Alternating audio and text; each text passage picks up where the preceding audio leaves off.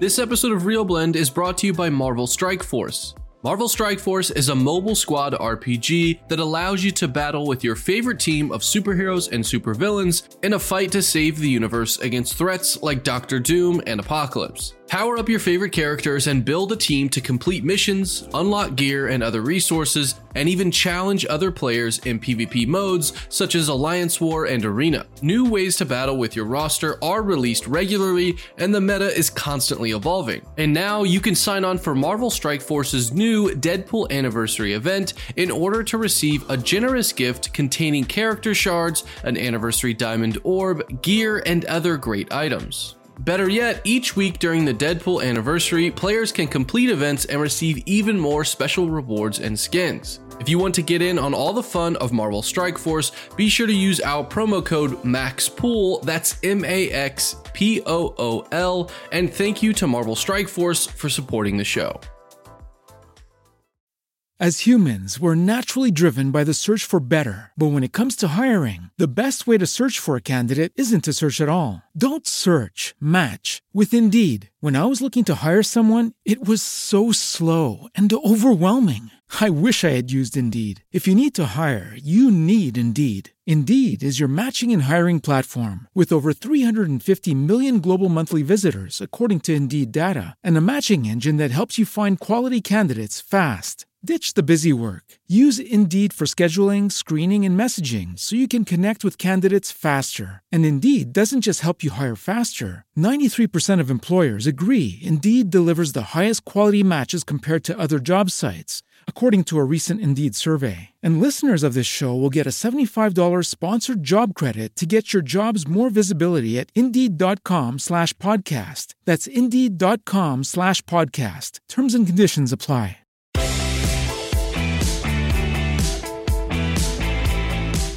Blenders, and welcome, welcome to episode number one hundred twenty-two of Real Blend, a podcast that's recorded entirely in the cockpit of an airplane. My name is Sean O'Connell, the managing director here at Cinema Blend, and man, oh man, do we have a show for you guys this week. Hollywood's release calendar is shifting an awful lot, yet again. Uh, D C has announced a fan event, a virtual fan event that will be taking place in August, and we have a lot of details to share with you guys about it and our special guest this week. In addition to the David Koepp bonus episode that we hope you guys downloaded and enjoyed, we are going to be joined by Andrew Patterson, who is the director of that awesome alien, uh, well, alien invasion? I was going to call it alien invasion, but I guess that's not accurate. The Vast of Night, uh, a film that we were talking about on previous episodes, and hopefully you guys got a chance to check it out on Amazon Prime. And then we got into some great details with him about the making of that. And when I say we, I mean our co-hosts in Real Blendomness, starting with Jake Hamilton of Fox thirty-two in Chicago. Hi, Jakey. How are you? Hi, buddy. I like that, co-host of Real Blendedness. Real That's Blendedness. Awesome. Well done. And uh, and in the third chair, Kevin McCarthy of Fox five in Washington, D C. Hi, Kev. How are you? Fellas, good to see you as always. Hon- honored to be... Uh... talking movies with you guys today. Right before we started talking movies, we were discussing whether we should all get a tattoo. Yes. Uh, a Real Blend tattoo of some sort, but not just the logo, like all of our faces. Everyone. I'm thinking like like a Mount Rushmore, and yeah. then like just replace, you know, we all, we always talk about like who would be on our Mount Rushmores. What if we were on our Ooh. Mount Rushmores? Oh, that's kind of poetic. I kind of like the way that that plays out. Uh, plugs, a reminder, we have a community page over on Facebook. Uh, there's always very fun conversations going on between the Blender family. Uh, so head over there and join us if you haven't yet. We are posting all of these episodes to Cinema Blend's YouTube page. So if you're watching us right now, hello, hi, how are you guys doing? Um, and of course, you can get the show wherever podcasts are available. Announcement. I kind of teased this at the end of last week's show, but we have a merch store coming very, very soon. What? Um, Tell me again, yes. Sean.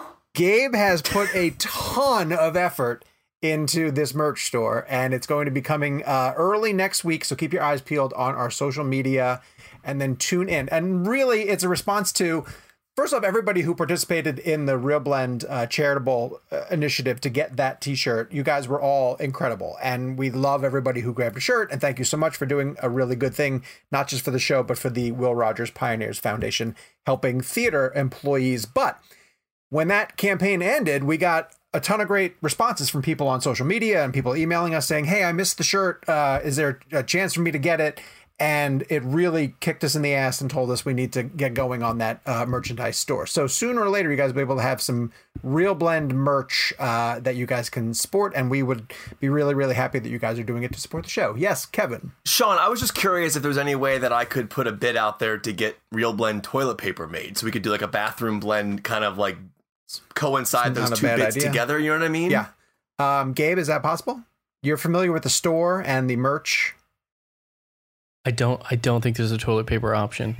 Sorry. All right. So yet again, your bathroom blend plans are foiled. You hear that? That's that's that's the sound of dreams being crushed. Yeah, yes. man. Come okay, on. I will say, without getting into too many details, because we can't reveal from where this conversation came.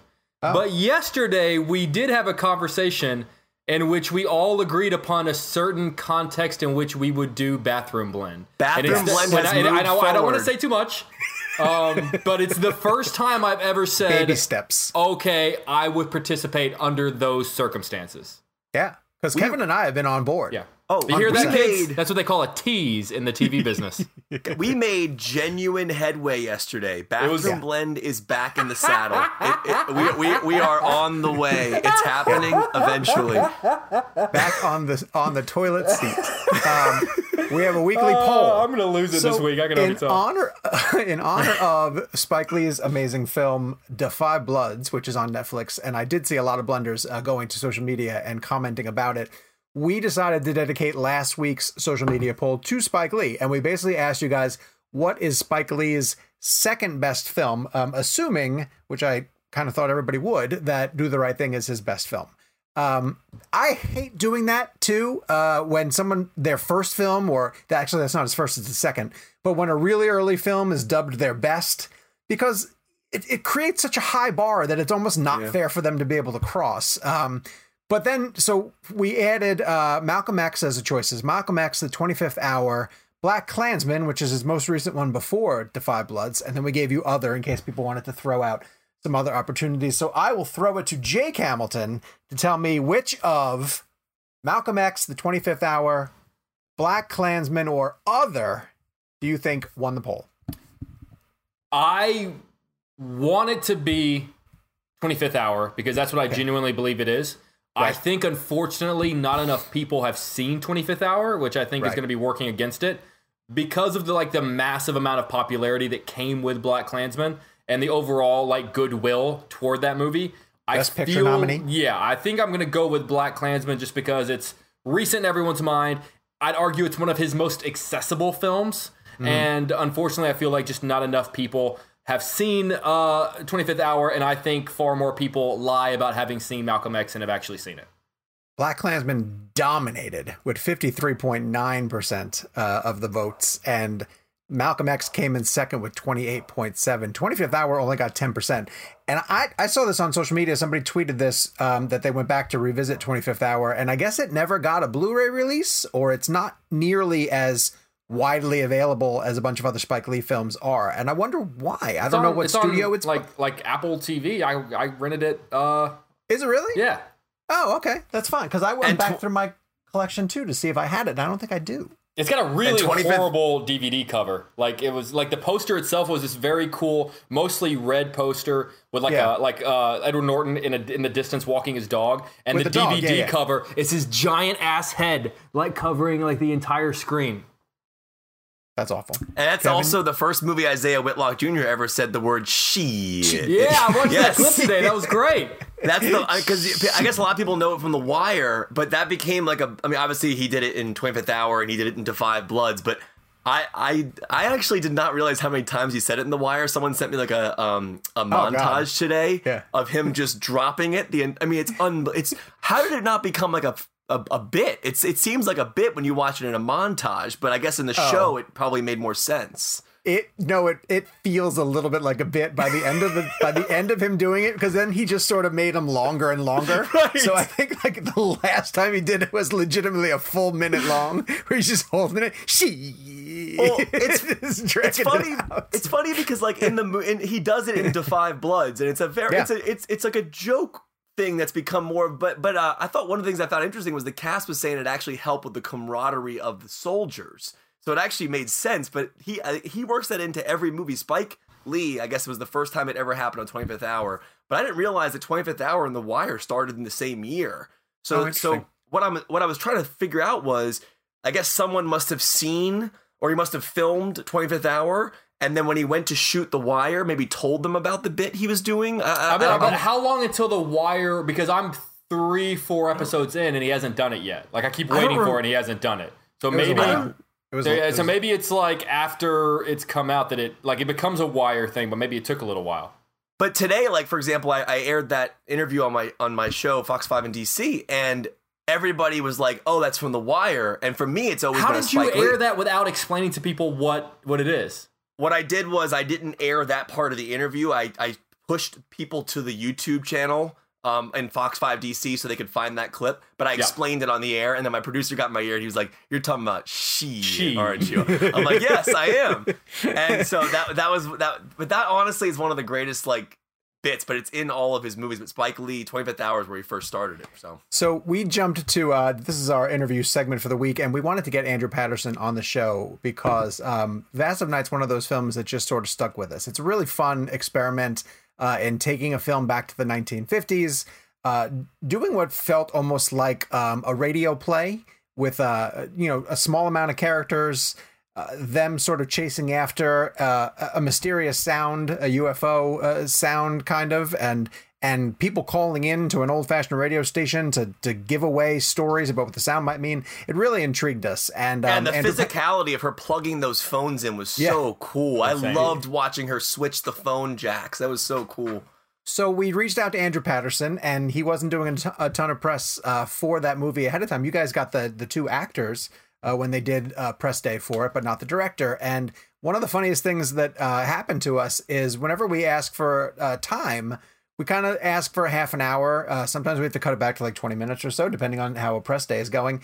And they actually got back to us and they were like, um, Andrew actually prefers to go longer. So can you guys do forty-five minutes? And we were like, that's the greatest thing yeah. we could ever hear. We love hearing that. So um, this is our interview with Andrew Patterson, where he dives into the making of and then the impact uh, of The Vast of Night and how it's uh, helping him out with his career moving forward. I hope you guys enjoy.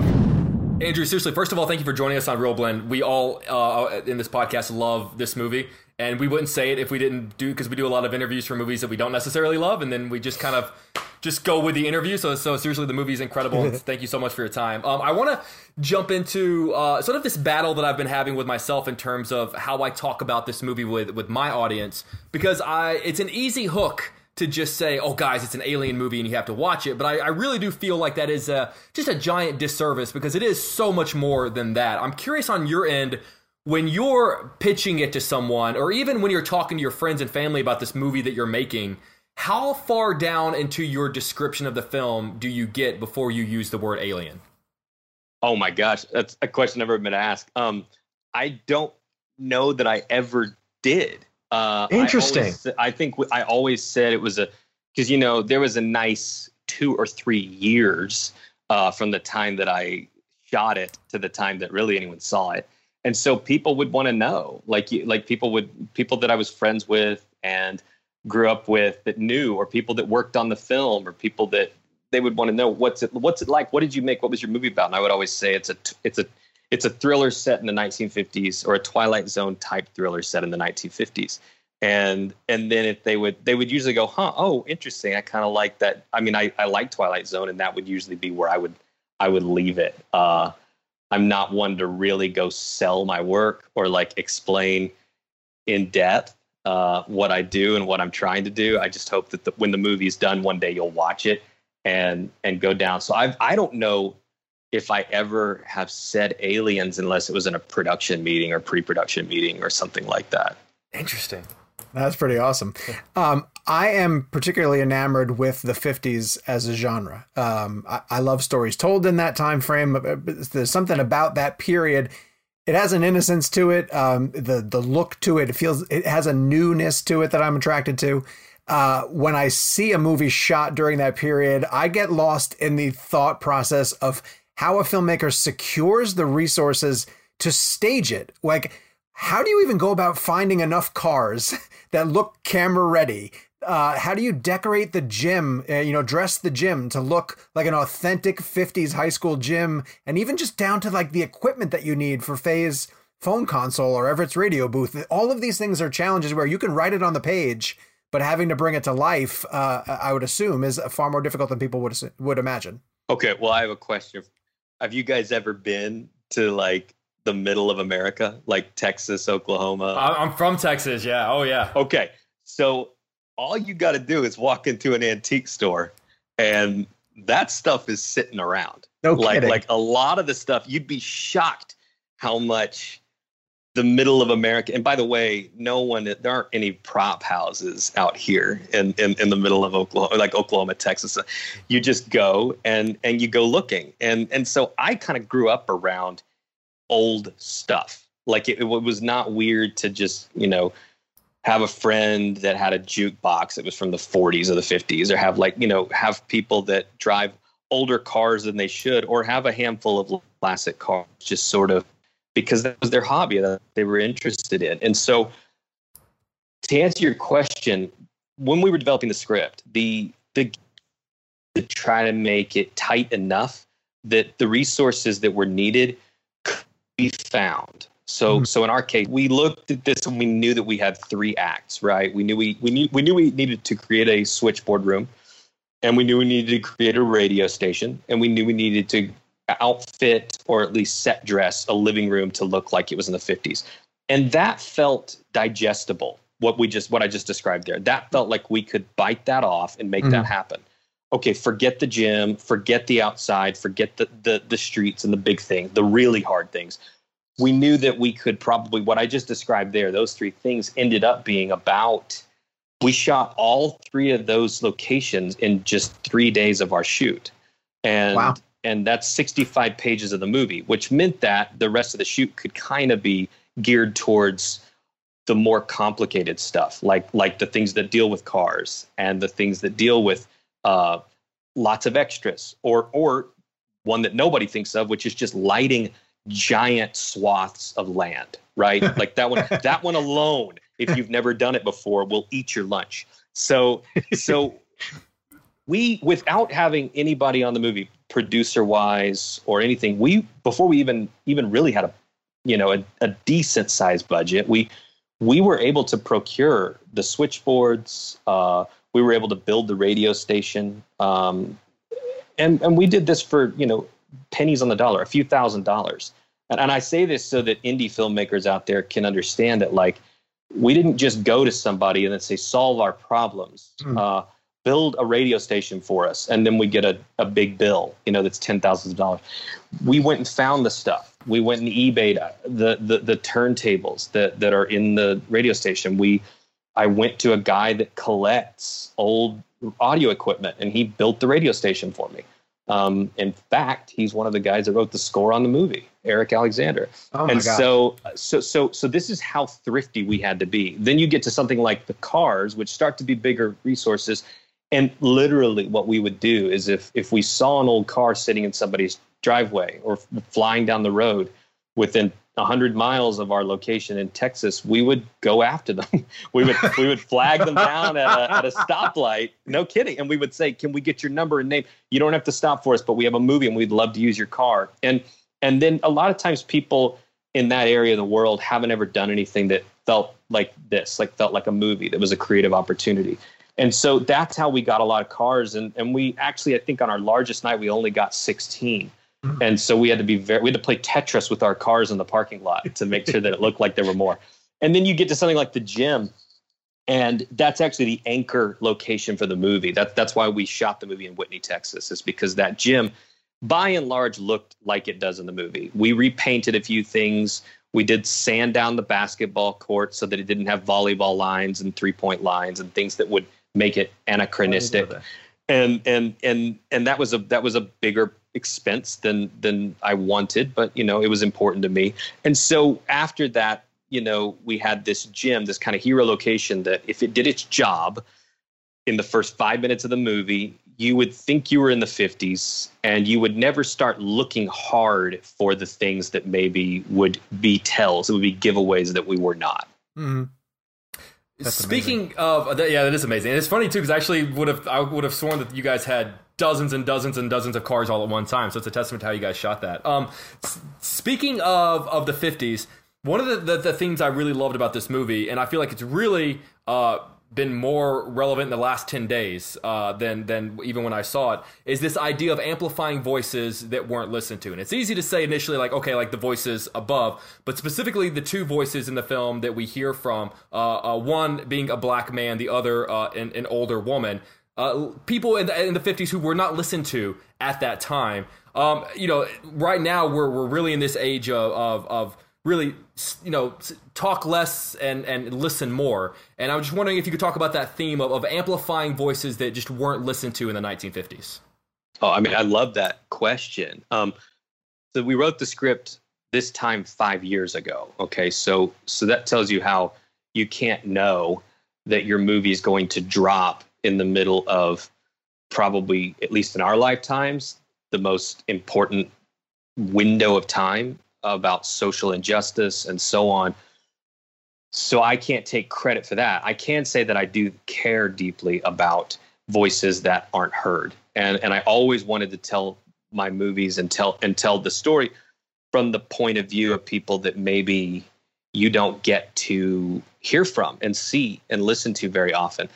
And it started by knowing that I wanted a female teenager to be the protagonist, which was not maybe what you would choose to make a a film that is a Twilight Zone thriller, paranormal, and close encounter type of movie about. You just that alone, just deciding to make it about a young nerdy girl who ends up kind of being like uh, having her own uh, character engine, I guess, or impetus was was was a big decision to let go. Okay, cool. We're gonna let we're gonna let you think the movie's about the radio jock guy, and then we're gonna steal that away from him and let right. this be about her, yeah. right? And then it became clear that uh, I, I always I, I haven't written anything. I've never made a I've never written a script or made a movie that didn't have a very strong minority character or lead, and and I loved the idea that you had somebody who was willing to talk, but but the people of his generation wouldn't have cared to listen yet. And that this is the character Billy. And and so when we get to him, he basically has these fresh ears for the first time in, you know, a decade or two decades. And they're listening because maybe the people that are their parents' age weren't and wouldn't. And then you have then you have the last act with Mabel. And I I keep finding that everything I write, I somehow always write an old woman into it. I'm I'm doing it right now at the one I'm writing. uh, and so, and I, I don't know why. I just, I, I feel like they have so much to impart and so much to tell us. And and I wanted Mabel to feel like somebody that was clear-eyed and once again hadn't been listened to. And so I'm glad that those themes, I'm glad you picked up on those themes. I'm even more glad that they've landed in a window of time when people maybe are more receptive to mm-hmm. that kind of storytelling and those kinds of characters. Uh, Andrew, I was reading a great point in an interview that you gave um, about this movie, where how difficult it was for you to land uh, a D P that really fit what you wanted to accomplish, and how you had zeroed in on that as a realm that you desperately wanted to get right. Um, and so, but you went through a lot of rejections uh, from what you said, from a ton of people who you wanted to work with. And we do have a, a number of sort of budding filmmakers, people who are really interested in the filmmaking process. And I, I think it's important for them to hear from you how much rejection is such a huge part of this process, and how important it is to fight for a component of your film that you know, you know, is going to be, is going to make or break the, the project.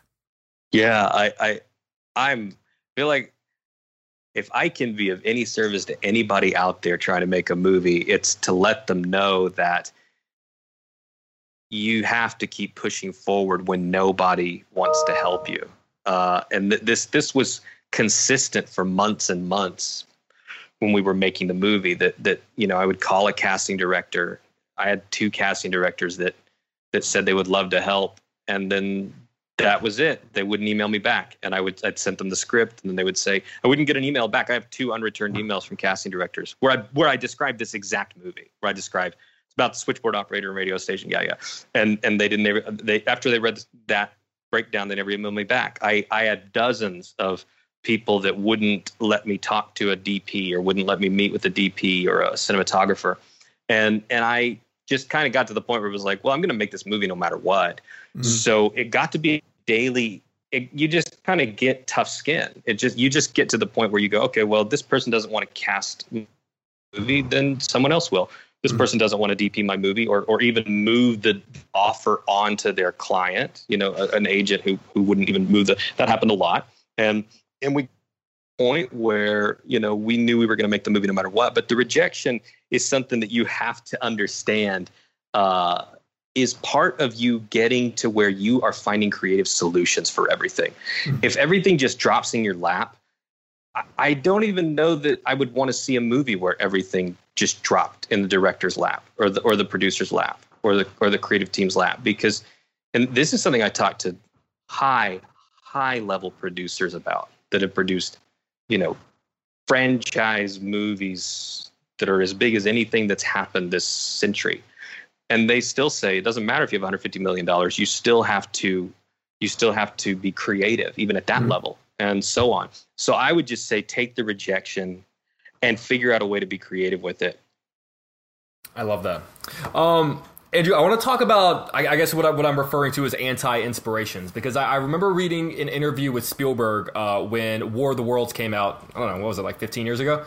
And he talked, and people were asking him about like different alien movies that inspired him. And, and in fact, he, he said, well, let me tell you what, here are all the things I hate that people put in alien movies, things I'm, I'm sick of seeing the White House blow up, and I'm sick of seeing this. And I'm, and, and he sort of made the opposite on that. I'm, I'm curious, you know, obviously we talked about how this movie is so much more than an alien movie, but are there tropes from that genre that, that you absolutely wanted to steer clear of that you're just sick of seeing?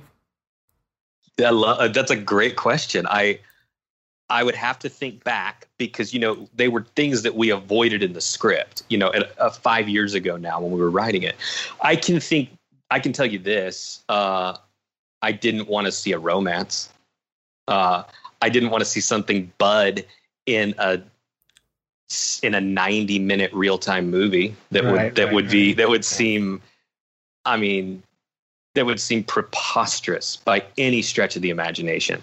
I can tell you that I didn't want to see squabbling amongst an older generation and a younger generation. Like I didn't want to see, I didn't want to see some townsperson that was a mayor or a, you know, and, and a town hall getting called in the middle of the movie where some people believe and some people don't believe. And it's this squabbling. I don't, I don't like squabbling and fighting in movies anyway. I, I just think that that's, that's a trope that tends to feel like when you're writing it, it's interesting, but it's just sort of like noise and and and cats fighting on screen when it happens. I I, I so I avoided that. Um, I can tell you that we wanted it to be the opposite of the tradition of just sort of having a lot of fucking scenes.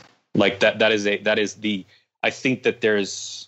I think if we've learned anything from a movie like Gravity or nineteen seventeen or any number of these movies where not as much happens over the course of two hours.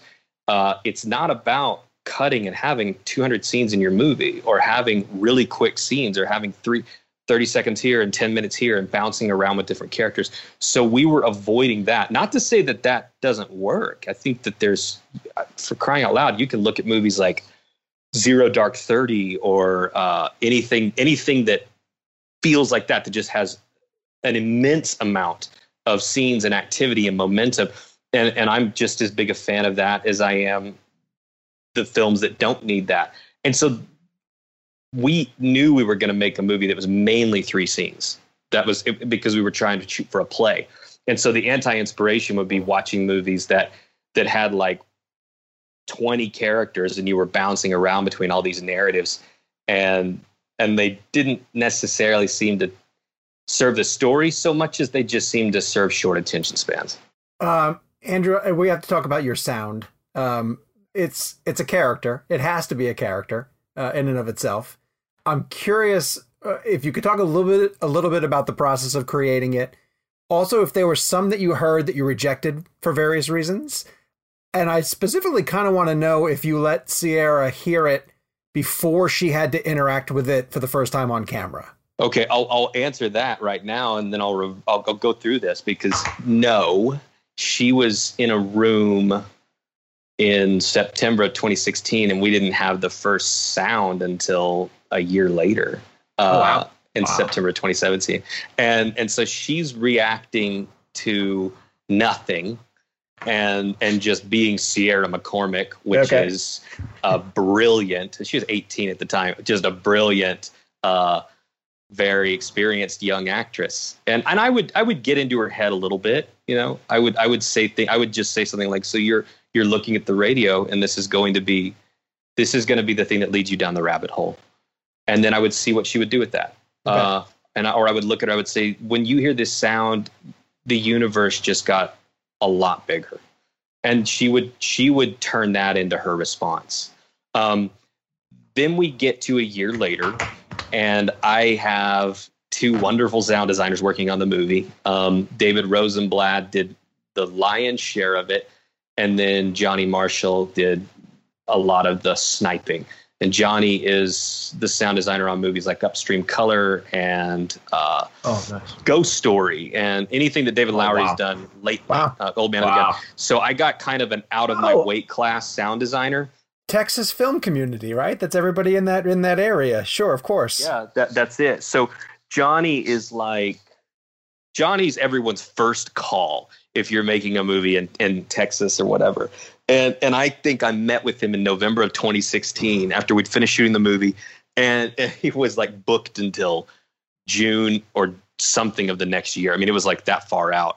Right. And that was fine because I, I needed my V F X to have some time to bake and all that and to edit the movie. So the first pass of the sound was a little, it was more like, um, it sounded more home appliance-esque, like, like a little bit more like a Dust Devil or uh, um, maybe a jet engine at a distance. Okay. And it's still under it. Like we didn't lose that. We just turned it into something that wasn't the primary thing because I needed the sound. I had parameters for what I wanted. I, I, I my number one parameter is I wanted it to sound new in cinema. Mm-hmm. I, I didn't want it to feel like you'd heard a piece of it somewhere in a Star Wars movie or uh, an old episode of Twilight Zone or something. I wanted it to feel like when it was all said and done, this is a new sound. And the second is I didn't want it to be threatening at all. Uh, I needed it to sound like it was not coming from anything that was here to like crawl into your brain and like take control of your, you know, body and that kind. I mean, it needed, it just needed to be kind of mesmerizing. And, and of course those are really vague when you say that, that doesn't really, that doesn't exactly like give someone a roadmap. Yeah, uh, yeah, to yeah. go, yeah, go this way. And when you get there, it's going to look like this. That it's not, that was basically my instructions. And so the first pass I wasn't huge on. And, and we, we started to pull it back. And I, I made sure that I told them I wanted something that sounded like maybe there were some very slight throat glottal noises in it. Mm-hmm. Like I, I actually, this is a, this is a reference I think maybe your people will get. I really always thought it was really beautiful in the first Lord of the Rings film when Gandalf talks to a moth uh, yep. that lands with him. And if you hear that and then you hear our sound, you can kind of see how we leaned a little bit towards that. That's I just rewatched that movie. That's so cool that you said that. So I know I know exactly what you're talking about. I always and I'm sure that was just Ian McKellen making that up on site, you know, like just being brilliant like he is. So that was a little bit of where we came from on the sound, and that's kind of how we got to where it is today.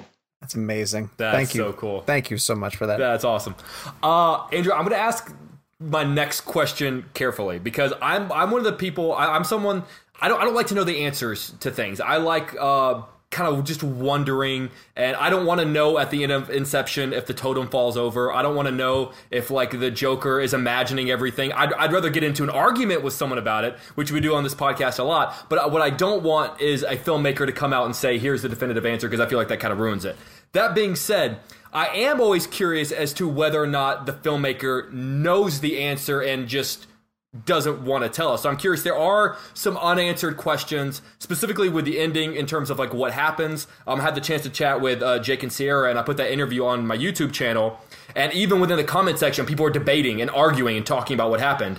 So without answering as to what happens at the end and then beyond when we cut to black, like, do you know definitively definitively in your mind, or do you not care? I I do know. And and and the thing is, I would never give you my take anyway. Um, I'm I'm very big on ambiguity in storytelling, and uh, I believe it's actually, I love what ifs. I love, love, love what ifs. I think they are the engine of uh, so many wonderful conversations and debates. And, you know, I'm I'm very much that way about everything. And so I know, I know what I wrote. I know what, I know what the film, I know what the thinking was behind everything that concludes the film. I know the, the science and the physics that we were aiming towards with all of it. And I would say that hopefully everybody finds their own answer. And, and I, my wife has a completely different take than I do. And and she has a very, you know, and a lot of people, a lot of my friends that listen to me talk or ask me about the film, they want an answer. And and I'm like, are you sure? And and if I give it to them, you know, everyone has a different point of view. Mm-hmm. And so I I love for people to come to their own conclusion.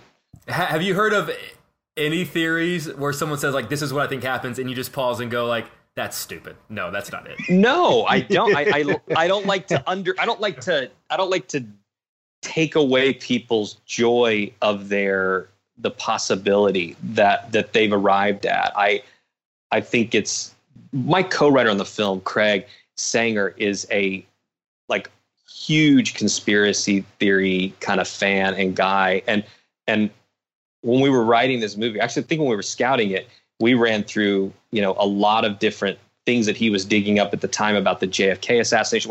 And I think part of the reason that things like that stay interesting forever is because they can't be answered. And so far be it from me to jump in and and and put a definitive take on something. That's cool. Uh, we uh, are obviously uh, audience members who watch a, a ton of film, and, um, you know, not, not that we're ahead of a film a lot of times, but when we start to settle into what the story is going to be and and the beats start to reveal themselves, I think we have a lot of fun uh, internally just thinking like, okay, but how far are we going to go with the story? How much is going to get shown? Uh, how deep down the rabbit hole are we going to go? Uh, you do. We can talk spoilers because the film's been out for a little while. I will put up a spoiler warning for anybody here. You know, we will get into a couple of details. You you, you do take the time to design a ship. You do show a ship. Uh, I'm curious if any point in the process did you allow yourselves to come up with a design for what your aliens might have looked like? Okay, no, because I mean it. It was something that I never, like, all the way back to the original screenplay. I mean, there was some thoughts, and there were only ever thoughts. Okay.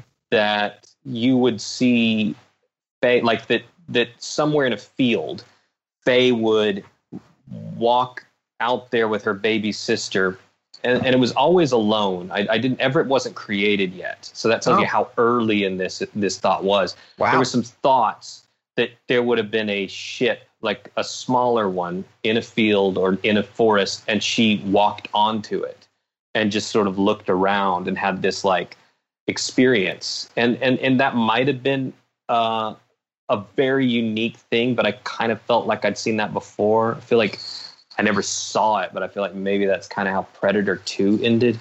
Or I'm sorry, what's the one? Is there is there a Danny Glover?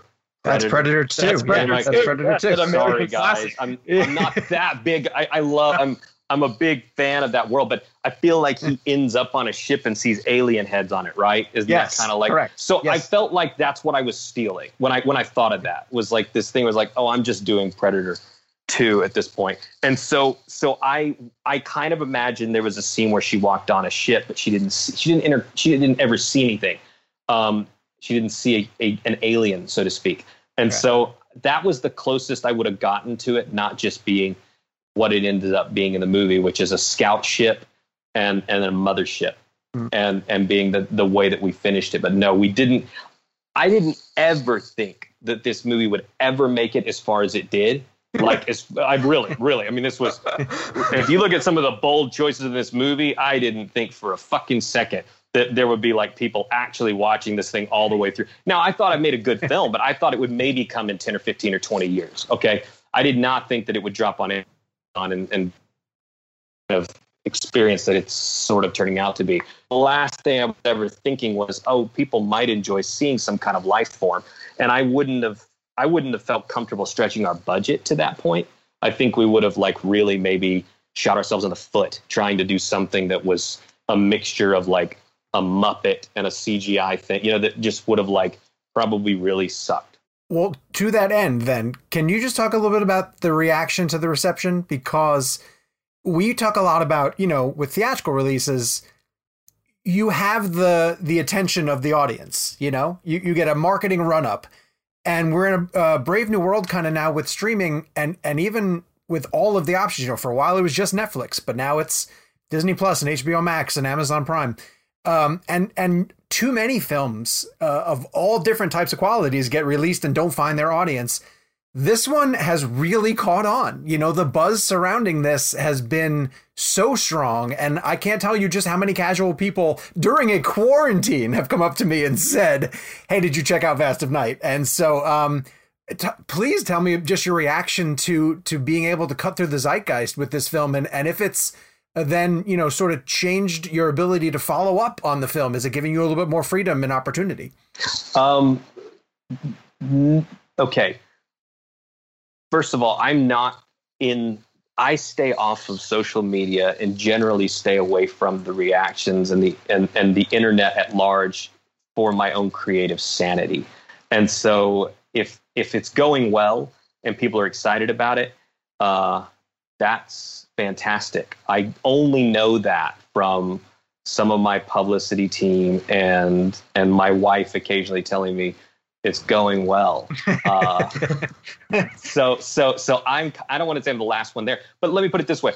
If I, if I choose to lean into that and start digging around and, yeah. and finding out all this stuff, it's very distracting to, yeah. to my creative process. And, and, and I think that the best thing I can do is try to put my head down and write something new that hopefully people that liked what I did here will like the next one even more. Uh, And so the fact that it's becoming or has become at least, you know, as you put it, at, cut through the zeitgeist, um, I think that's what you would dream. Like if you if you could like r- write out your own dream ending, that's what you would want. Like I, I, I, I never thought that when I made a movie that has scenes where you cut to black and and, and Uh, long monologues by characters, I, I thought I would get a festival run and an agent and maybe somebody would pay for my next movie. That was right. like that was all. I didn't I didn't think we'd get a distribution deal. I didn't think we'd get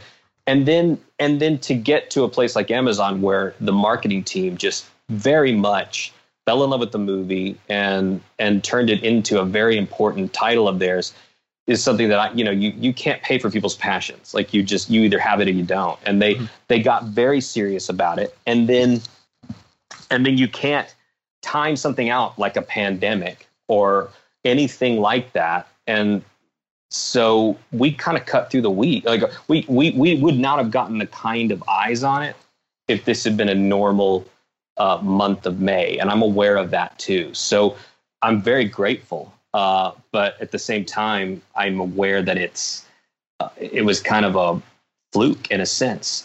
I always thought we had a movie that could become like a Dazed and Confused or Reservoir Dogs or something like that, that, that nobody really saw when it dropped. Um, and then it became big, you know, five or ten or fifteen years later. That's what I always thought we had. Is there a dream, a dream festival you would have loved to have taken to?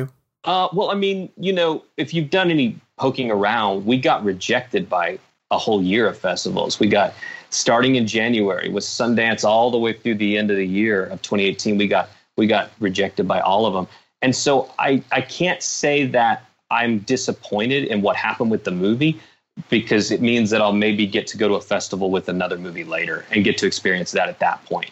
So I'm very happy that it came out at Slam Dance and that it got embraced. And then and then it sort of snowballed its way up to, you know, something as big as Toronto, where even there we cut through um, sort of the the thing. And then to answer your question about has it changed my opportunities, it has and it hasn't. Um, the way that it has changed my opportunities is it's gotten me in it's gotten me into meetings with probably people that that I wouldn't have otherwise, you know, certain studios and whatnot, which is lovely, but it hasn't changed it in the fact that I'm not jumping up to um, really large budget movies right out of the gate. So that's, I, I probably had the kind of interested investors and creative collaborators for the last year um, that want to make movies at the level that I'm interested in making it next. Well, it's it's funny you bring that up, because that was actually my next question. Um, I feel like there is this trend uh, just really within the last ten, fifteen years with studios looking at directors who maybe have directed smaller films and then giving them a big franchise. I think it happened with Jurassic World, and it's happened with Star Wars, and it's happened with the Marvel films. Um, obviously, it sounds like you're you're already writing your next project, but is that something you have any interest in down the road? Would you love to be handed a franchise movie, or is that something that, that doesn't interest you at all? Right now, I that would be a very hard thing for me to do, uh, to jump into a franchise, mostly because the things that interest me don't creatively. Uh, don't get me wrong. I, I can, I you know, I sat and watched. I thought the last like two Avengers movies were fantastic, brilliant, loved them. Uh, I, I love the scale of like. Um, a lot of Hollywood stuff. It isn't creatively what I'm interested in doing. My stuff usually looks up and feels a little bit more like, um, I would say probably early Quentin Tarantino, or uh, even, and it's funny to say, early Denis Villeneuve, who, you know, made the best movie of the decade, as far as I'm concerned, which was Incendies, which came out in twenty ten. Before he did Prisoners and Sicario and, and Arrival and so on. And so those movies are super exciting and special to me. And so I I can't say that I would never do a franchise or wouldn't take some intellectual property at a much larger budget, but I'm not pursuing it. And and and it's not that I'm not taking meetings or reading scripts. It's just that the ones I've looked at haven't been enough for me to go that way yet. I want to jump back to Vast of Night just for a second, uh, because it's in revisiting it uh, to prep for questions for this. It, and it didn't even dawn on me the entire time watching it the first time through, but it's an entirely uh, set at night story. And I'm curious, just from a logistics standpoint, if night shoots are a total bitch. Yeah. Uh, I mean, look, the, the bottom line is I, I, I don't, I'm personally kind of obsessed with the, like, things that get in my way. Uh, if, if something is an obstruction, I'm gonna, cool, fine, I'll figure it out. Uh, you know, uh, night shoots are tough. So, so what did we do months before we had a crew and a grip and an electric team? We, we ordered extremely powerful lights off of Amazon, and we, we crawled up water towers and grain silos, and we attached them permanently to these fixtures all over town in Whitney so that we would have light, just so that we could go out and do camera tests.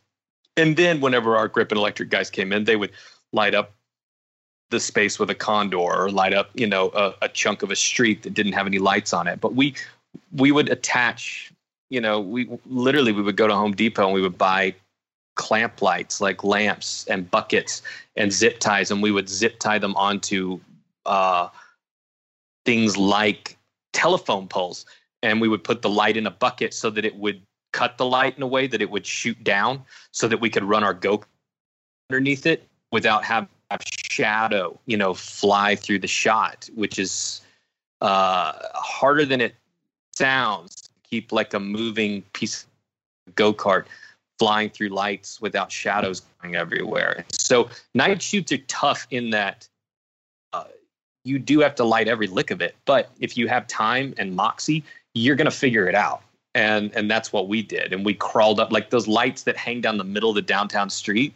Those are like IKEA lamps that were fifteen bucks a piece. And two of my executive producers and I crawled up there with rope, and we hung those in the middle of the street two or three weeks before production so that we would have light on the street all the time, no matter what, in case our grip and electric guys were cranky one day and didn't want to help us light a scene. Um, so so you just get to a point where you you have a trapdoor method for everything. And if and if night shoots, uh, if they're going to be a bitch, then figure out a way to get out in front of that bitch. Andrew, I'm sorry if this is known. Did you go to film school, or are you just are you backed by an incredible group of friends who were happy to help you? If you look at the opening title of the movie, it says yeah, yeah. Amazon Studios, and then it says G E D Media. G E D stands for whatever that means when you drop out of high school. Um, and so that's that's it, guys. That was the, the last thing I did was go to somewhere around eleventh grade. And then and I did two or three years in college, uh, just a like video kind of like two thousand person um, junior college sort of level in Oklahoma, and didn't go to film school at all. Never, never moved out of Oklahoma City even. Um, so everything has just been me and, and a group of guys that have, you know, believed in what I was doing, even when I was crazy. Wow. Wow. Well, it's, it's, it's funny now that I'm about to ask a, a guy that didn't go to film school, how he knocked off some pretty amazing one-ers. Um, because I'd be remiss if I if I didn't get that in before our our, our time is running out. But uh, Sean and I had the pleasure of speaking with Sam Mendes for nineteen forty-one. No, nineteen seventeen. Sorry, wrong movie. Not not Spielberg. Not Spielberg's uh, comedy. Yeah, yeah, yeah. nineteen seventeen, and he talked about uh, happy accidents, where it would almost have to be something catastrophic for him to call cut and reset. And basically, one of the things he told the actors is like, look, like if something happens, like, just keep going and we'll figure out. And one of the best ones is in, in, the, in that big climactic scene, uh, the lead guy, like, like bumps into somebody and falls down. Yeah, like, that was an accident. They just kept going. I'm curious, are there, like, your your one-ers in this are unbelievable, but are there any happy accidents that happened that... Uh, that... Yeah, actually, there'll be some... We'll be we'll be covering that more with some of the, re- like, supplementary stuff that Amazon's releasing. Um The one that the take that's a ten minute take, or nine minutes and forty seconds or whatever, where Sierra's at the switchboard, Faye's at the switchboard. We actually had Jake Everett in the room reading his lines just so that so that he could do his radio bit and she could respond to that. And there was a microphone above his head that was just a, attached to something, and it fell on him in his take. And Sierra didn't uh, budge. Like she just, she was so in the mood, and that's the take we used. I think we had other takes on both sides, but her performance was the most dialed in there. So much so that when a mic fell off of a piece of equipment and landed on Jake's head, Jake like kind of kept saying his lines, but you know, uh, I think he cursed, and then and then Sierra doesn't doesn't doesn't do anything. She just keeps going and, and stays focused. And so I.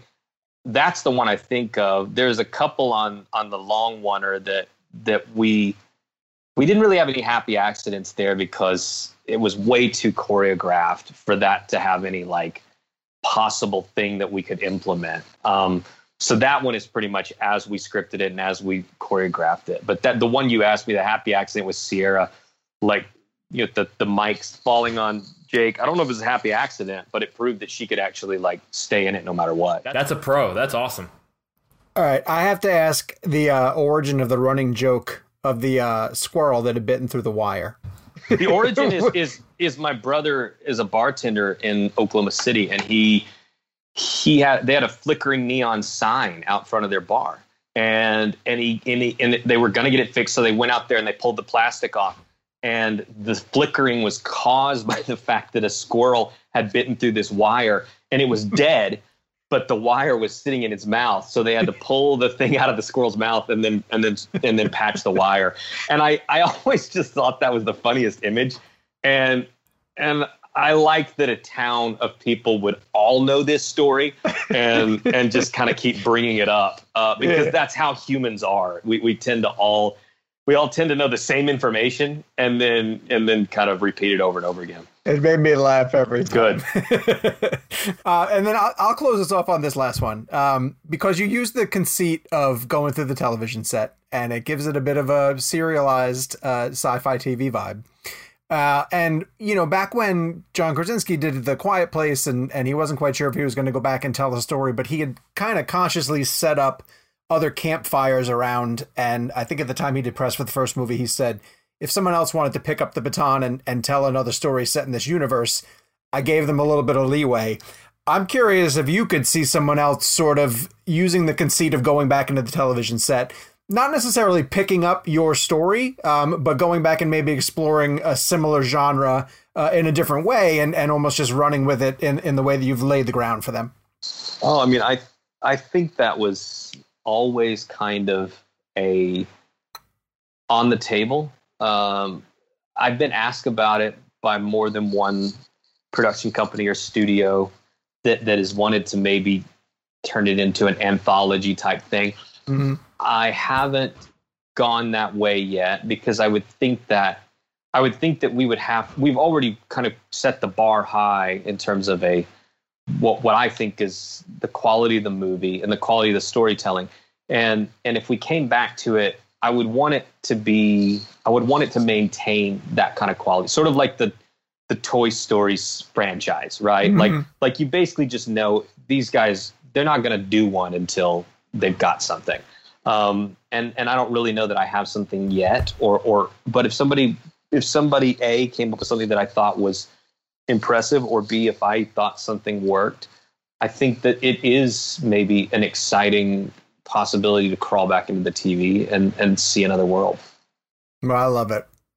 Seriously, thank you so much. I, I feel like we would probably keep going, but seriously, this is this is an unbelievable interview, and seriously, thank you so much for your time, man. We really do appreciate it. I, I appreciate your guys, you know, interest in the movie, and and I, I hope that your your fans and everybody kind of can get to where they understand my intention with the movie, uh, well, and I think you guys can help with that. Yeah, just in a time where, you know, it's it's franchises and sequels and recognizable things. We're, we're thirsty for uh, original content with, you know, inspiring ideas. And that's what we dialed into the most out of this film. So we're thrilled to get you on to to talk about the making of it. And hopefully um, we'll have you back on. For sure. Thank you for your time. Thank you so much to Amazon Prime for giving us time with Andrew Patterson. If you guys haven't seen The Vast of Night, it's absolutely one of those films that you need to catch up with. Um, I know that there's so many streaming options all of a sudden, and I know that we're missing going back to movie theaters, but there's some good stuff out now that you guys can watch on various streaming services and some other good films on the way, uh, which we will be teasing at the end of this episode. So let's get into news. Uh, we've been really looking forward to getting back to theaters, and with each week, uh, we seem to get closer to what we thought was going to be a, a return to normal. But on Friday of last week, Warner Brothers uh, just info dumped a bunch of release date changes. Mm. Um, I will mention that Unhinged, the Russell Crowe film, Uh, is not Warner Brothers, but it did move itself back to July tenth. Uh, still feels like it's going to be the first movie to open, uh, p- to welcome people back to theaters. And again, today, when we were recording, Regal Cinemas said July tenth is the day that they're going to open. Uh, I think A M C Theaters said July fifteenth. Is that right? Um, so somewhere around that middle of July that the big chains are looking to come back to. Kevin, Tenet, Tenet, Tenet. I keep saying it sounds like I'm saying Tenet, and I don't mean to be saying Tenet, but someone yelled at me on social media. Tenet is now down for July thirty-first. Uh, we'll get into the other release date changes, but first and foremost, Kev, how are you doing? Uh, I'm I'm doing in regards to Tenet. Um, sure, of course. I mean, I, I'm. It's one of those interesting things where I'm just finding. I'm I'm, I'm trying to hear both sides of this discussion. Um, sure. People who don't want to go back to the theaters and people who do want to go back to the theaters. Um, I mean, to me, Two weeks is nothing. I mean, I'm I'm I'm still happy it's coming out in July, July thirty-first, still going to be returning. Um, you know, Inception opens up on July seventeenth for its tenth anniversary, which is really cool. So I will gladly go see Inception again in theaters, even though I have the Blu-ray at home. That's just how much I missed the theatrical experience. Um, but yeah, it's an interesting thing. I mean, you, you're caught in between a scenario where we do not understand where we are in the world. It's a very mm. un. Precedented, uncharted moment. I saw a quote today that basically said, like, you know, this is all, this could change within a week. And, mm-hmm. you know, we're, you know, you're seeing cases spike in certain areas. Um, I, it's so fascinating to me because I, I, I want Tenet to be that movie that, that does literally, quote unquote, save cinema, because I feel like we need to push people towards the movie theaters with something that big that would give them, because remember, like, if you're if you're thinking about it like this, like if you're like if you're trying to get over that hump of going into a movie theater, mm-hmm. King of Staten Island, Tenet. Let's look at both of those titles. Now, I'd love to see King of Staten Island in a, in a theater, no question. But think about the one that's going to push you over the hump. What's the one that's going to say, oh, I kind of might go back for that one. And I feel like Tenet has the ability to be that film. Uh, July thirty-first, I, is it still going to happen? I, I think so. I mean, especially with that Regal news today, uh, July tenth reopening. Um, I think I think Nolan's more Nolan Nolan me- seems more focused on saving movie theaters rather than the gigantic box office they would have maybe a year from now. And mm. I actually. I get it from a business standpoint. If you're Warner Brothers and you, you you want this movie to have the biggest audience possible, but I still believe you can have a twenty-five screen theater like A M C Empire, pop Tenet into every single screen, limit it to twenty-five percent capacity per theater, then you're good to go. And okay, because in my opinion, let me push opener, back slightly. Yeah, okay. I'm sorry. Go ahead. Go ahead. No, I was just gonna say if you're gonna open restaurants, you can open movie theaters, and if you're not the, gonna open movie theaters, don't open restaurants. It's the exact the thing same I, thing. Don't get about this, though, and I promise we'll move on right after this, Gabe, is that what's the difference between the seventeenth and the thirty-first in terms of where we're going to be as a society? And instead, all Nolan is doing and Warner Brothers is doing is cutting into the number of screens that they're going to have access to because Mulan is held on to their twenty-fourth. I think, Mulan, I think Mulan pushes. I, I think Mulan goes to Disney Plus. God, man. I, I don't think there's I think Mulan missed its window, unfortunately. Yeah. Um, and I people think have that, forgotten about Mulan. Yes. Oh yeah. And I, and I think what they're going to have to do to build momentum again for that film, because I don't believe Mulan is a movie that would push me over the, or push someone over that hump. I right. really don't. And I think that Mulan's gonna its best way now is Disney Plus. I don't think that's opening on the twenty-fourth. Well, so I think Mulan yeah. has a big fan base. There's people who love that animated uh, cartoon, but the live action without songs. Uh, I've heard from a number of people who are fans of that. They're like, I'm not interested in but that. What's, what's interesting is that's why I am interested. Like, I'm, I'm yes. interested in seeing it from a uh. historical angle. Like, that was always my biggest knock about these live action remakes is like, if you're just going to make them shot for shot, I'll just watch the original. At least yeah, with yeah. this one, they're looking at it like this was a historical event. So they're looking at it from the events of it. But here's what I'll say about Tenet. And then I, I know loved Lion King, though. You did love Lion King. I'm going to punch you right in the throat. Uh, what I love, what, what I think about Tenet is them moving it back two weeks shows that it is shakeable. Like, it, like mm. I, I, it really seemed like they were doubling down and they were going to yeah. open on the seventeenth. Now yeah. that they have moved, they have shown kind of their hand a little bit and shown that they are willing to move it and they are susceptible. Even the great and power, powerful Christopher Nolan is susceptible mm. to to the precautions of covid nineteen. There was um, a story, though, that he was not happy.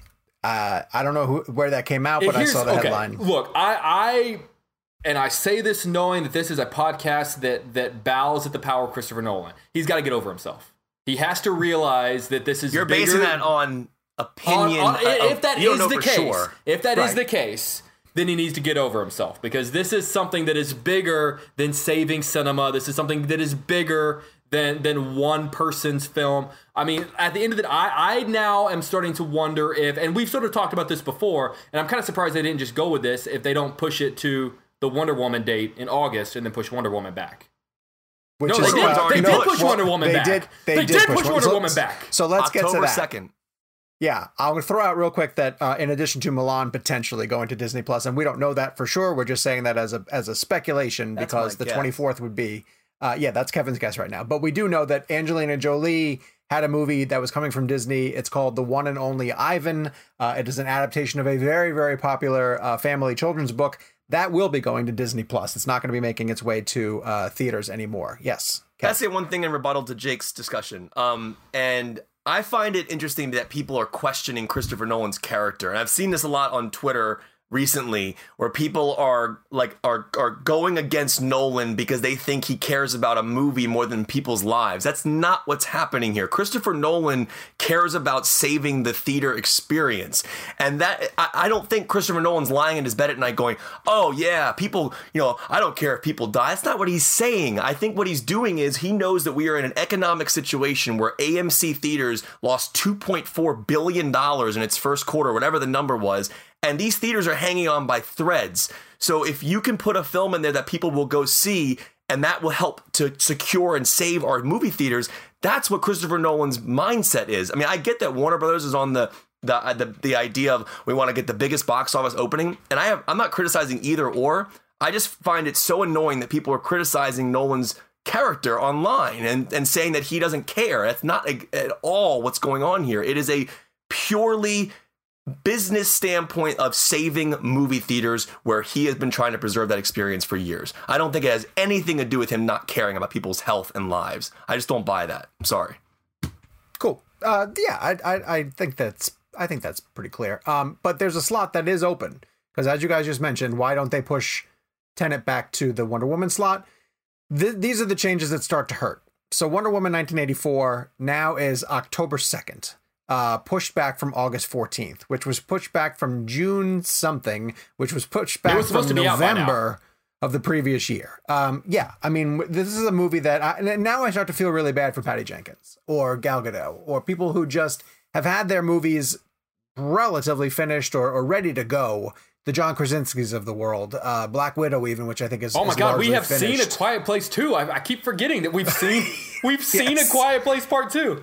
Yeah, and can't talk about it. Yeah. Um, No Time to Die, the new James Bond film, the final Daniel Craig James Bond film, that moved up. God, doesn't five days. That just seem like a freaking lifetime ago. Remember when we were contemplating like whether or not we were going to that junket in London? Like, doesn't that yeah. seem like another yes. world ago? That was uh, end of March, early April. We were wow. trying to figure out whether that was still going to happen. Uh, the Matrix four, which I don't think started any production. Is that right? Um, no, they did start. Yeah, they started production. They did? Okay, mm-hmm. so they've moved from, oh my God. They have moved from May of twenty twenty-one to April of twenty twenty-two. Like, that's one of those, that's a fast nine jump of just like, hey, we'll see a year from when we, we thought we were going to come out.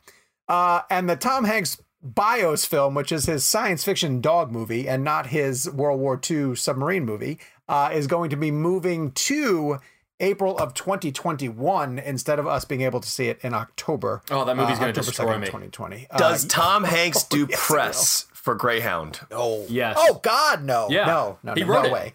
No way. He I don't you think it. he'll do it, Jake? Yeah. Not have a you, have chance. Have you heard anything? Not a chance. Oh, you've heard, you've heard he's doing it. Oh, you already got him. Well, there you go.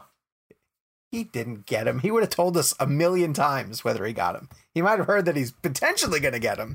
For the show. For the show. Jakey, for the show. Wink once if he's going to come on Real Blend. What show? Good Day Chicago. There we go. uh, all right. And for posterity, Gabe would like me to let everybody know that, that the New Mutants uh, has not moved. Yet, it is still going to be coming out uh, in August. I think it's August twenty-seventh. But um, I am one hundred percent convinced. That is one of the funniest memes that I've ever seen in my entire life. There's um, the guy from Star Trek uh, with the beard, whose name I don't know. Um, but he also hosted one of those Unsolved Mysteries. Yeah, yeah, and, yeah. And he's got like these little transitions in between scenes where he's just like, we made it up. It's yeah. totally false.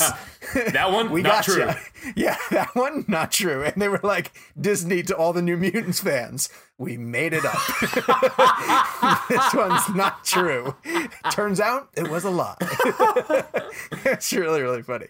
Uh, all right. In addition to all these movies getting pushed back, uh, that has a ripple effect on the awards season. In case you don't know, we started this show as Awards Blend. You can find all of our retro merch in the retro section of the new shop that Gabe is launching. Awards Blend uh, merch. And um, so the Oscars. The Oscars are totally screwed. Um, they are going to be moving back two months and uh, airing on April twenty-fifth of twenty twenty-one. That also means that the eligibility for films to contend for the Oscars is going to be February uh, of next year. Kev, what do you think about these changes? Because uh, I don't really know how to process all this. I mean, like, the move to April twenty-fifth doesn't surprise me because they have to have eligibility extend to the end of February because there are films that are in production. Why? What's going on, Jake? Why? Why Why do they have oh, to have eligibility? It makes perfect, go to- makes perfect sense because there are films that weren't, that had to shoot down, shut down production that were still supposed to come out this year. Tough shit. What, wait, like, like why are you judge, saying- judge. Judge the are you movies. Really judge, tough yes. Shit? Judge the movies that came out this year. Wait, what, what are you, dude? Are you not? You're not. You're missing my. You're missing my point completely.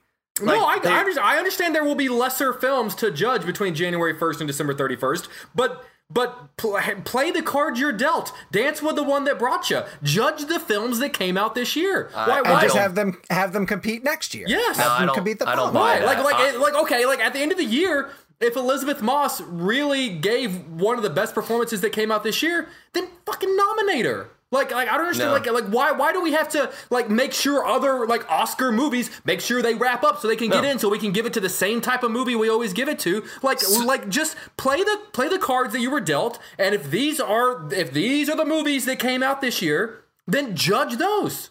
Then Jake, tell me why you were okay with the eligibility change for V O D films to be nominated for Oscars. That was a change. That, because yeah, they're, that, but they're, they're at least done. coming out this year. Yeah, and no. they're done. But that's a new change that you were okay with. So this one you're not okay with because, see, in my opinion, we are in an uncharted, unprecedented moment in history where production had to shut down for films that were supposed to come out later this year. And sure. if those films had to shut down, why is it their fault that they can't compete in the Oscars? To me, I it, find it, that to be a ridiculous. It just feels like notion. They want to make sure that they get in as many of the like Oscar type of films as possible, so that they don't have to give it to anything out of the well, ordinary that they normally wouldn't give it to. Oh. I'm gonna say this: I guarantee that the Oscars, before they announced this change, took a survey of all the films that they quote unquote feel will be in contention to get a sense of whether they are ready or not.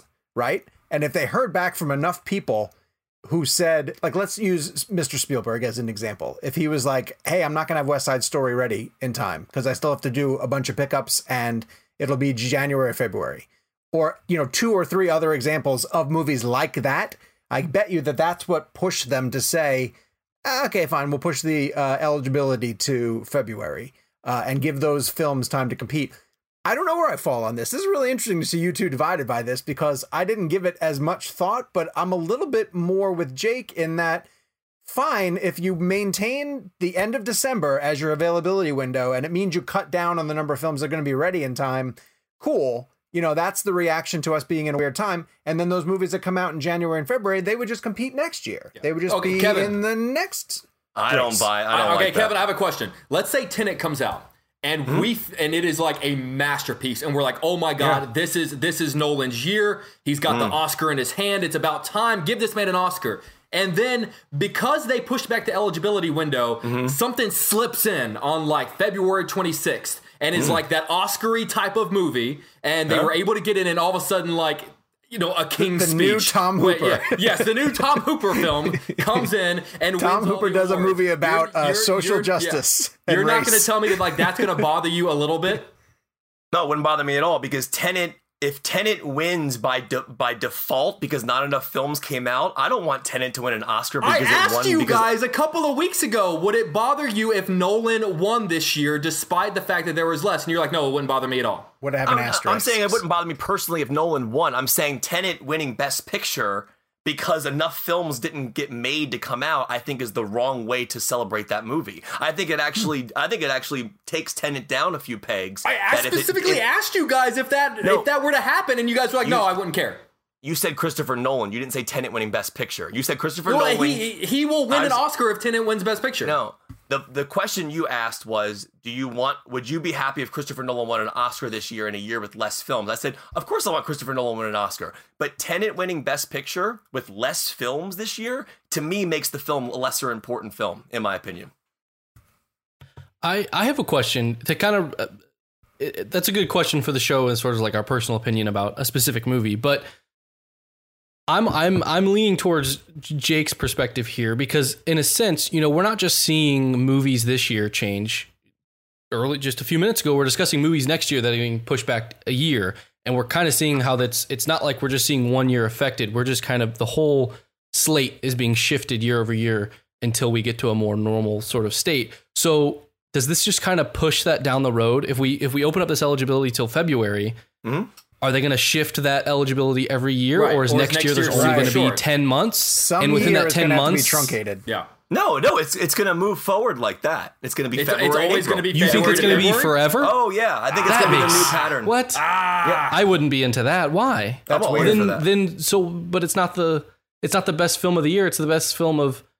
Parts of these two years. The it's Oscars? Like a baseball season. Yeah. It's, or like a basketball yeah, season. Like, like, like a movie comes out on February sixth and wins Best Picture in April, like two weeks. Like, isn't that isn't that strange? What's, that's what's weird. the difference? Was what's the difference What's the difference between a movie coming out in December and winning an Oscar in February? Come on, two that's ridiculous. Two different years. No, yeah. that's ridiculous, the, man. The Gregorian that is, calendar. Yeah, I, yeah, I mean, it's the year that it came out. I it's, think you guys I, are not thinking about all these productions of so many people who are working on these movies that wanted to get their film made and, and yeah, were shut happens, down man. from the pandemic, and then they can't make their movie. So all the Oscars are doing is saying, listen, man, we understand but, but that, that you're in uncharted territory. But that is the argument then, that they are making movies to win Oscars. That you want to still make your film this year. I find it... So so let me ask you this.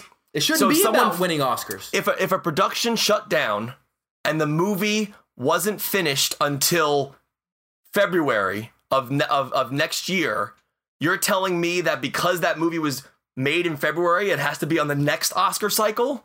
It's about when it comes out. It's about when it comes out. I think it's such backwards thinking. Like, if you have a movie come out December thirty-first, dude, and you let it win an Oscar on February... Studios hold movies all the time for weird Oscar calendars. I, I, I'm saying I just don't buy the argument that films should suffer because of the pandemic. I feel like that... Why are they Oscars, suffering? You? Then your argument is that, that a movie is made to win Oscars. A no, movie should I never just said because, that.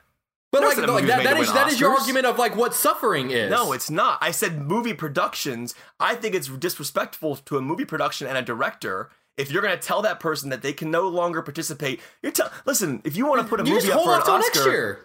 I, I, I just don't believe in what you're saying, personally. What, I just what, don't what, I understand like, what the problem with waiting is. Like, yeah, okay, like, sorry, I'm sorry you weren't able to complete your film. Sorry. It'll come out next mm-hmm. year, so that so you will compete in next year's Oscar. Like, that's Look at that's how well how Look at how well... Get Out did, and it came out in February. Look at how well Black Panther did, it came out in February. You're talking about a chunk of time missing of films that weren't shot or produced or finished within three or four or five month period. You cannot have an Oscars. You cannot... It's also not the world's fault that we were but, going but through also, a pandemic. But like, we but, could get so many more interesting winners from this year. If it, no, if it, if it, it's a limited landscape. You don't have enough movies to to even have oh, competition. You call it limited. I say there's potential for people to win that they maybe otherwise wouldn't have won. Nah, I just, but is man. there not? Is there not merit to the fact that a limited landscape is a correct reflection of the year that that Oscar represents? I think that's well, fair. Like, too. it's if we're talking okay. about looking at it. Wait, from a historical wait, wait. standpoint, twenty years from now, do we want the movie that came out in twenty twenty-one to win an Oscar, or do so we want the movie that came out in the I weird year? So you're saying a movie to reflect that was, what that year was that started to film in January that was shut I down by what, the you, pandemic. You, you're putting so much stock in when it starts filming. What does it matter you're, when it starts filming? I I believe in the eligibility extension because I feel like it's a fair trade to films that weren't able to finish. That's just how I feel about it. Uh, I just don't think that that I don't think that that's really a, a factor because look at well, it's an opinion. I'm allowed uh, to have my opinion. No, no, no. Yeah, I just don't yeah. think that that's like a like a logistic factor as far as like the actual effect of the film. Like Andrew Patterson, for for instance, shot his film like three years ago, he said, okay. but it just came out this year. You know, that happens. Like people shoot sure. stuff all the time. I think whenever your film is complete is when it's complete. And so compete in that year. I don't know. That's where I lean. But hold on. Ultimately, I think the people who are on the side of Jake and Gabe believe that the Oscars should honor, come hell or high water, whatever came out. From January first to December thirty-first. Okay. That should be the, that should be what the Oscars honor. Now, it could be in a theater, it could be on V O D, and we all acknowledge that there is a pandemic that has disrupted everything. But they feel that it's more important to keep the parameters of January first to December thirty-first, and if you acknowledge but, that this year is going to be weird because we don't have a lot of movies that are eligible, the right. ones that can't hit that December thirty-first time frame just have to go back to the next year of it, January first to December thirty-first. And and before you jump in, I think a lot of those films would would essentially, and we'll use Spielberg again, again as an example because he's a late December release. If he says, all right, we can't make this window. And this has happened to a number of films over the years where they just, they pick their release date slots. But not because of a pandemic. November. It's a different no, but he would story, go back to man. November. He'd go back to November of the next year. And he'd be back in the Oscar contention. It would just be another year. When we're talking about other films like these other movies, Matrix four, Tom Hanks's BIOS, they're jumping a whole year, but they're not Oscar contenders. I said, well, maybe they will be. Who knows? We have no idea. We haven't seen them yet. It's just whether you think the integrity of the of the calendar should be January first to December thirty-first. That's all. There's a three-month hole in the filmmaking calendar. They're yeah. filling the three-month hole with the eligibility. It makes perfect sense. Perfect sense. The last thing I'll say is ten years from now, I, I'm loathing having the conversation of who won yeah. who won Best Original Screenplay in, in twenty twenty for the year twenty twenty. Well, this one, but it came out in February twenty twenty-one. But that was like I don't want to have to have that conversation ten years from now when I forget that they made this change. This, it just sounds so... This is, without a doubt, one of the most heated conversations that we've ever had on Real Blend, and I didn't think the Oscars pushing back a few weeks was going to trigger this. But more importantly, I want to hear from everybody else about how you feel, uh, whether you think the eligibility window should have been pushed, uh, whether you think that the Oscars should honor... Where do you think the Oscars should honor? And I am dying to hear people's feedback to this. Um, I'm going to talk for a little bit because you guys need to settle down, take a deep breath, tell each other you love in, in a text chain, please. Yeah, aw, there's a big hug from Jake. There you go. Um, D C has set a virtual fan event called the D C Fan Dome. They announced it today, the day that we are recording. It is going to be held on August twenty-second. Uh, this is really exciting for one really big uh, reason that I will get to in a second. But essentially what they're going to be doing is, instead of being able to go to San Diego Comic-Con, which is not happening this year, um, they're going to tease most of their stuff across all of the mediums: film, television, comic books, video games, toys. It's all coming to this virtual event. And and I find this really interesting because I think it's setting a precedent for what we might see from a lot of these events moving forwards if the studio can figure out ways to get on board. Uh, a virtual way for all people to participate in what is, I believe, going to be a free event. Um, it's twenty-four hours, so it's a limited time period. It starts on a Saturday at one o'clock Eastern. Um, you go in, you explore all the different areas of this fandom. You could see uh, the, the movies that they've been talking about, and we'll keep it to the films, but there's a lot of television stuff also, especially for D C and, and Warner Brothers. Um, the Batman is going to have an area. Wonder Woman nineteen eighty-four is going to have an area. Uh, Black Adam, The Rock's uh, upcoming superhero film, is, is expected to have an area. They called a Flash area, but I don't know if that's Ezra Miller or if it's going to be the C W show. And then, which really caught my eye, Zack Snyder's Justice League, which they referred to in the press release as the Snyder Cut of Justice League, uh, is going to have an area. And I find that to be fairly groundbreaking because th- that was the, the redheaded stepchild that Warner Brothers didn't want to acknowledge that it had, and now it's uh, part of an official press release. And I'm going to go on record. Oh, I'm wearing my shirt. I didn't even realize yeah. that I'm wearing my shirt. This shirt, by the way, is really funny because there's a Harley Quinn Uh, animated program on D C. I've heard it's great. It's uh, I've I've only seen one or two episodes. It's really raunchy. The humor is is very dark. Um, and they put a joke into one of their episodes where there were these two guys who lived in their basement, and they argued about pop culture. And one of them had a T-shirt that said, um, "The Last Jedi is not canon," and the other guy had a "Release the Snyder Cut" T-shirt, and it was supposed to be a dig at the fan base, and instead, the Snyder Cut fans were like, that shirt's awesome. Uh, we want to own it, basically. So they uh, went to this website, Ink to the People, and they turned it into a fundraising charity for it? the... Yeah, and this is it. So that's awesome. Um, and I was like, well, it has the title of my book on it, so I'm going to I'm gonna buy one and wear it and also support a really good charity. So, um, yeah, I'm psyched for this. This is August twenty-second. It is going to be a ton of D C and Warner Brothers content. I'm expecting trailers for things like... I think Matt Reeves probably will have trailers cut together for the Batman. Um... Maybe The Rock will put together some type of panel for Black Adam. Patty Jenkins, again, we talked about the fact that Wonder Woman nineteen eighty-four got pushed back to October, but she might have some more footage, maybe a scene to show for it. And again, it's open to everybody. It's going to be global and online, and you can just sort of punch in and do it at your own pace, Jakey. Do you think they're going to be showing a, like a Snyder Cut trailer? Yeah, I think if that's that's probably the place where he's going to have it ready to go. Oh. People have been wondering uh, where and when and how he might put a trailer together. Um, there's no Comic-Con, and since Warner Brothers is officially sponsoring this, then yeah, I think he's going to, I think he's probably going to show some footage then. So, so I'm excited. Put it on the calendar. D C's, uh, D C fandom down for August twenty-second. Let's shift to, whoa, let's get into another fight and talk about this week in movies. Coming to Amazon Prime on the nineteenth is Joseph Gordon-Levitt's new thriller, seventy-five hundred, seventy-five hundred, right? It's, That's how it's... Amazon told me seventy-five hundred. But in okay. the movie, and then during my interview today, Joseph Gordon-Levitt says seventy-five hundred, because that's okay. actually the call that you make if there is a, a terrorist hijacking. So to me, oh. if he says seventy-five hundred in the movie, then yeah. that's what the title of the movie needs to be. He never he never says seventy-five hundred. Right. And it wouldn't be seventy-five hundred if no. the code is seventy-five hundred. Yeah, seventy-five hundred. Uh, Jakey, explain what the movie is about and then how you feel about it. Uh, it's a very tight, tense, claustrophobic sort of thriller that takes place, I would say, like entirely in the cockpit of a film. Um, basically, it is uh, a flight that leaves Berlin. Uh, Joseph Gordon-Levitt is the co-pilot, and uh, terrorists begin what is the hijacking of the plane. Um, Joseph Gordon, through certain circumstances, Joseph Gordon-Levitt finds himself locked into the cockpit. Um, you know, hearing a banging on the outside as the terrorists try to break in. Of course, uh, you know, ground control is telling him under no circumstances are you to open that door and let them in. We're, we're gonna we're gonna divert you. You've got thirty minutes until you can find the next airport we can bring you to. The X factor that makes things complicated is that not only can Joseph Gordon-Levitt see what's going on through a monitor in the cockpit, so he can see what's going on immediately outside the door. One of the uh, uh, flight attendants is the mother of his child. So it's not like he can just stand by and sort of say, well, whatever happens, happens. I'm going to land this plane. The mother of his child is on the other side of that door. So he's torn internally with this conflict of, I want to open the door and do something, but they could get into the cockpit and, you know, crash the plane and kill everybody. Mm-hmm. And you liked it. Oh, I absolutely loved it. I thought it was really a tight, tense, like I said, very tight, tense, claustrophobic thriller.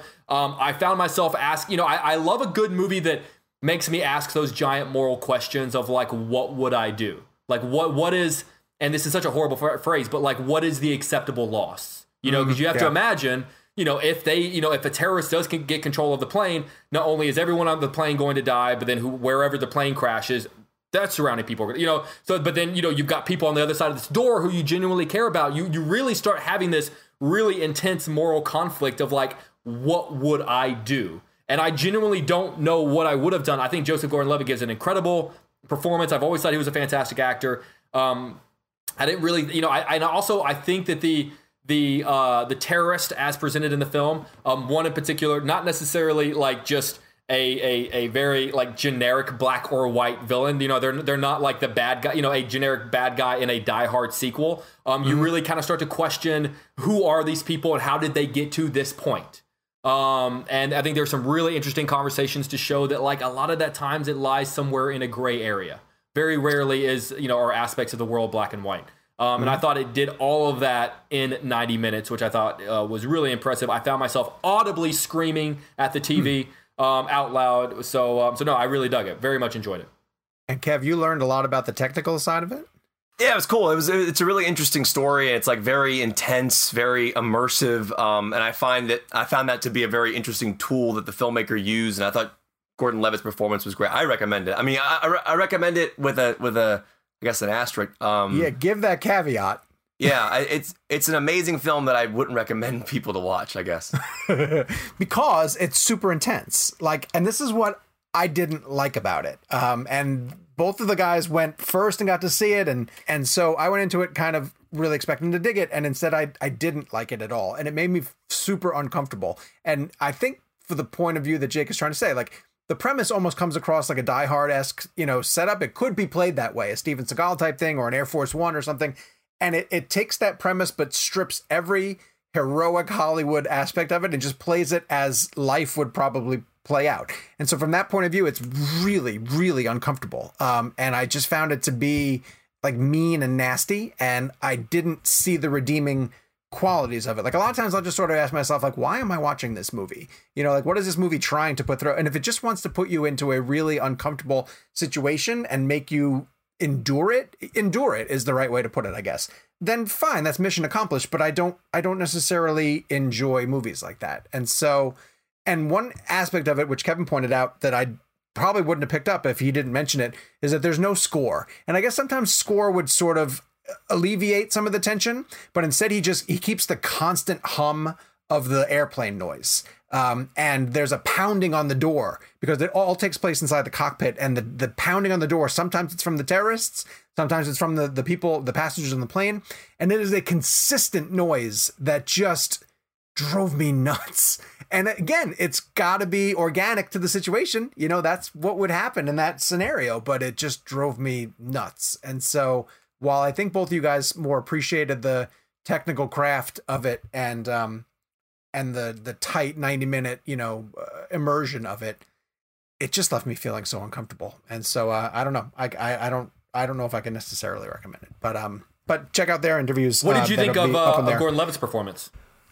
I thought it was good. I don't. I, I thought the screenplay, unfortunately, put him in some situations that just felt like they were a little bit predictable. Like I kind of knew, like and I don't want to really say too much because it's a little bit too, I thought he did okay with what he was handed, but the the premise of it didn't really didn't really hook me. So um, the same thing goes for our next V O D uh, June nineteenth thing, which is You Should Have Left. And I'm not going to get too deep into it because both of you guys plan on watching it after the show. Yep. Um, but David Koepp came on the show this week, talked about the production of it. It's a haunted house film, sort of. Um, Kevin Bacon stars in it, Amanda Seyfried. Uh, and when David was talking about the opening shot of the film, he says that it lays out everything that's that's going on in the movie, which is a, a photograph of a family, and then a shadow sort of falls over it. Um, so it's a bit of a haunted house movie. It's a bit of a family drama movie. All I'll say is that it just didn't necessarily congeal for me, didn't come together. Uh, but I'll leave it for you guys to sort of determine, and I'll I'll leave all the spoilers out of it. So text me afterwards. Let me guys let me know what you guys thought of it. I know that's not helping our audience at all. Where I bring up a movie that's going to V O D, and then I tell you guys that uh, those two will text me after they watch it. But uh, uh, you'll hear their reviews on their respective platforms uh, at the end of the week. So uh, Blend Game. We uh, were talking about The King of Staten Island uh, that came to video on demand, and Pete Davidson and Judd Apatow. So we were playing hashtag Judd Apatow Blend, where we are going to reveal our favorite films by Judd Apatow. And I want Jake to go first because he asked us an interesting question uh, before he made his choice and then didn't tell us what he was picking. So Jakey, make your pick and defend it. Yes. Okay, fair. So I, yeah, I asked when this uh, started, uh, could I pick a movie that Judd Apatow wrote, but maybe didn't necessarily direct, because he has written a lot of stuff. And the reason I wanted to ask that question is because like I like a lot of Judd Apatow's movies, but they're all just so long. They're all twenty to thirty minutes longer than I think they need to be, which means for me, there's there's almost, there's little to no replay value in a lot of his movies. Like I like mm-hmm. as much as I love like forty-Year-Old Virgin and even like King of Staten Island, just the thought of like putting that that two twenty movie like on casually, I'm just like, ah, you know, I'll just I'll turn on something else. But he did write a movie in the nineties that was a pinnacle of my childhood. I loved it. I thought it was hilarious. I still think it's hilarious. And and it, and so make fun of me all you want. I'm going with a film called Heavyweights. And if oh. you've never seen Heavyweights, it's about he a... Wrote Heavyweights? He wrote Heavyweights. I didn't know that. It has what I think is one of the all-time great Ben Stiller performances. A, a, a performance that I would uh, say he borrowed from in later years to make some of his more, like I would argue like his character from Dodgeball is basically his character from Heavyweights, just a little bit like turned up to the nth degree. Jerry Stiller's in it and gives a great performance. Paul Feig is in it and gives a really funny performance. Um, but it's basically, uh, you know, a group of kids go to um, what is meant to be like this health camp, but secretly they know it's a fun summer camp where they can just go, just go and have a good time. The summer that they're that they are there happens to be the summer that the original owners lose the camp, and this new health nut comes in and basically makes camp a living hell for them. And it's about how they spend that summer sort of becoming friends, but also overcoming. It's I'm, I'm making it sound a lot more serious than it is, but it's a really fun, lighthearted Disney movie that was very much a, a part of my childhood growing up. I had it recorded on V H S, um, I think like off of the Disney Channel, and then would just like rewatch it. I loved it. I still think it's funny. And if if you were to ask me, if you were to put everything that, that uh, Judd Apatow has done in front of me and say like, you could watch one right now, I would watch Heavyweights long before I would watch one of the movies he directed. Interesting. All right. That's that's fine. I get Heavyweights confused with Disorderlies, I don't know which I think is. had a, a rap group called the Fat Boys. The Fat Boys? Who did Disorderlies? What? Am I that old? Come on, guys. I'm going to have to look that up while Kevin gives his pick. Kev, Paul, you're up. Paul Feig was really good in Heavyweights. Yeah, and also, I, I, I always wondered why the the screenwriters for Heavyweights didn't sue the screenwriters for Dodgeball, because the character Stiller plays in Dodgeball is the same character. Same guy, right? Um, Tony Perkis. I always found that to be weird. Um, mine's Knocked Up, I think, because I rewatched his films recently. That film, to me, combines like the best combination of the leads and the side characters. Like the side characters in Knocked Up, to me, are so great, and I love being home with them. Um, And to me, that's just his best film from a story standpoint, character standpoint. Uh, I just find his humor in that film to be great. And that's my pick, Judd Apatow. People forget um, how good Rogan is in that movie. You know, yeah. um, I mean, he's he's so known as Seth Rogen now at this point, but he burst on scene and held down a leading role in that part. Do you and, remember that uh, poster? Is it the, them in the, the, the poster? Chairs? The poster was just his head. There might have been one later, but there's one. It was just his head. Like, yeah. And this is like really before Seth Rogen blew up, so no one really knew who he was. He'd been in a few things. I think the biggest thing he'd been in by that point was forty year old virgin. But it's just his like head, kind of with like that goofy uh, uh, uh, smile, and then yeah. and then it just had the, the tagline, "What if this guy got you pregnant?" Which I thought was such a great poster. That's a really good Seth Rogen laugh, too, by the way. I'm going to give, give you a lot of credit for that. Thank you. Uh, I'm a little bit with Kevin in that um, I feel like forty year old virgin and Knocked Up are the two closest Judd Apatow films. I feel like those are the movies that he set out to make. Um, he found the right people to fit the characters he wanted to write. And then from that point on, he kind of drifted into other types of storytelling, which I've talked about on the show most recently. Um, Funny People, he might have had a big idea about Funny People. He liked doing stand-up. He liked being with stand-up comedians, but that feels like it was fashioned around Sandler. Um, and then you got into This Is forty, which is the um, Knocked Up spinoff kind of thing that he went after. And then Trainwreck, which was, I thought was fashioned around Amy Schumer. And I think Pete Davidson, if if you don't have Pete, Dam- Pete Davidson, uh, you don't have King of Staten Island. I don't think he makes that movie. Um, so I'm going with forty year old virgin. Because I think he had a great premise for that. Um, and then he found Steve Carell. You know, I don't think Steve Carell kind of came around like, I have this idea. Um, I think Steve Carell was just the perfect choice for that. And again, we we don't give Steve Carell enough credit. And Brendan is rewatching The Office right now. And I'm watching episodes that I just haven't seen in years upon years. And I'm reminded of what a gifted comedian he is. He, and how did he about, never win an Emmy for that? He never won an Emmy. It's insane. And you can go back through one of our old episodes too and find Kevin's dissertation on Brick and just how brilliant of a character Brick is. Um, and Carell doesn't get the credit that he deserves. And then of course, just for holding down the forty year old virgin. Uh, I think that combination of Apatow and him make that my all time favorite film. It's probably, it's, it's like a Michael Bay syndrome too. His earliest films were his shortest ones.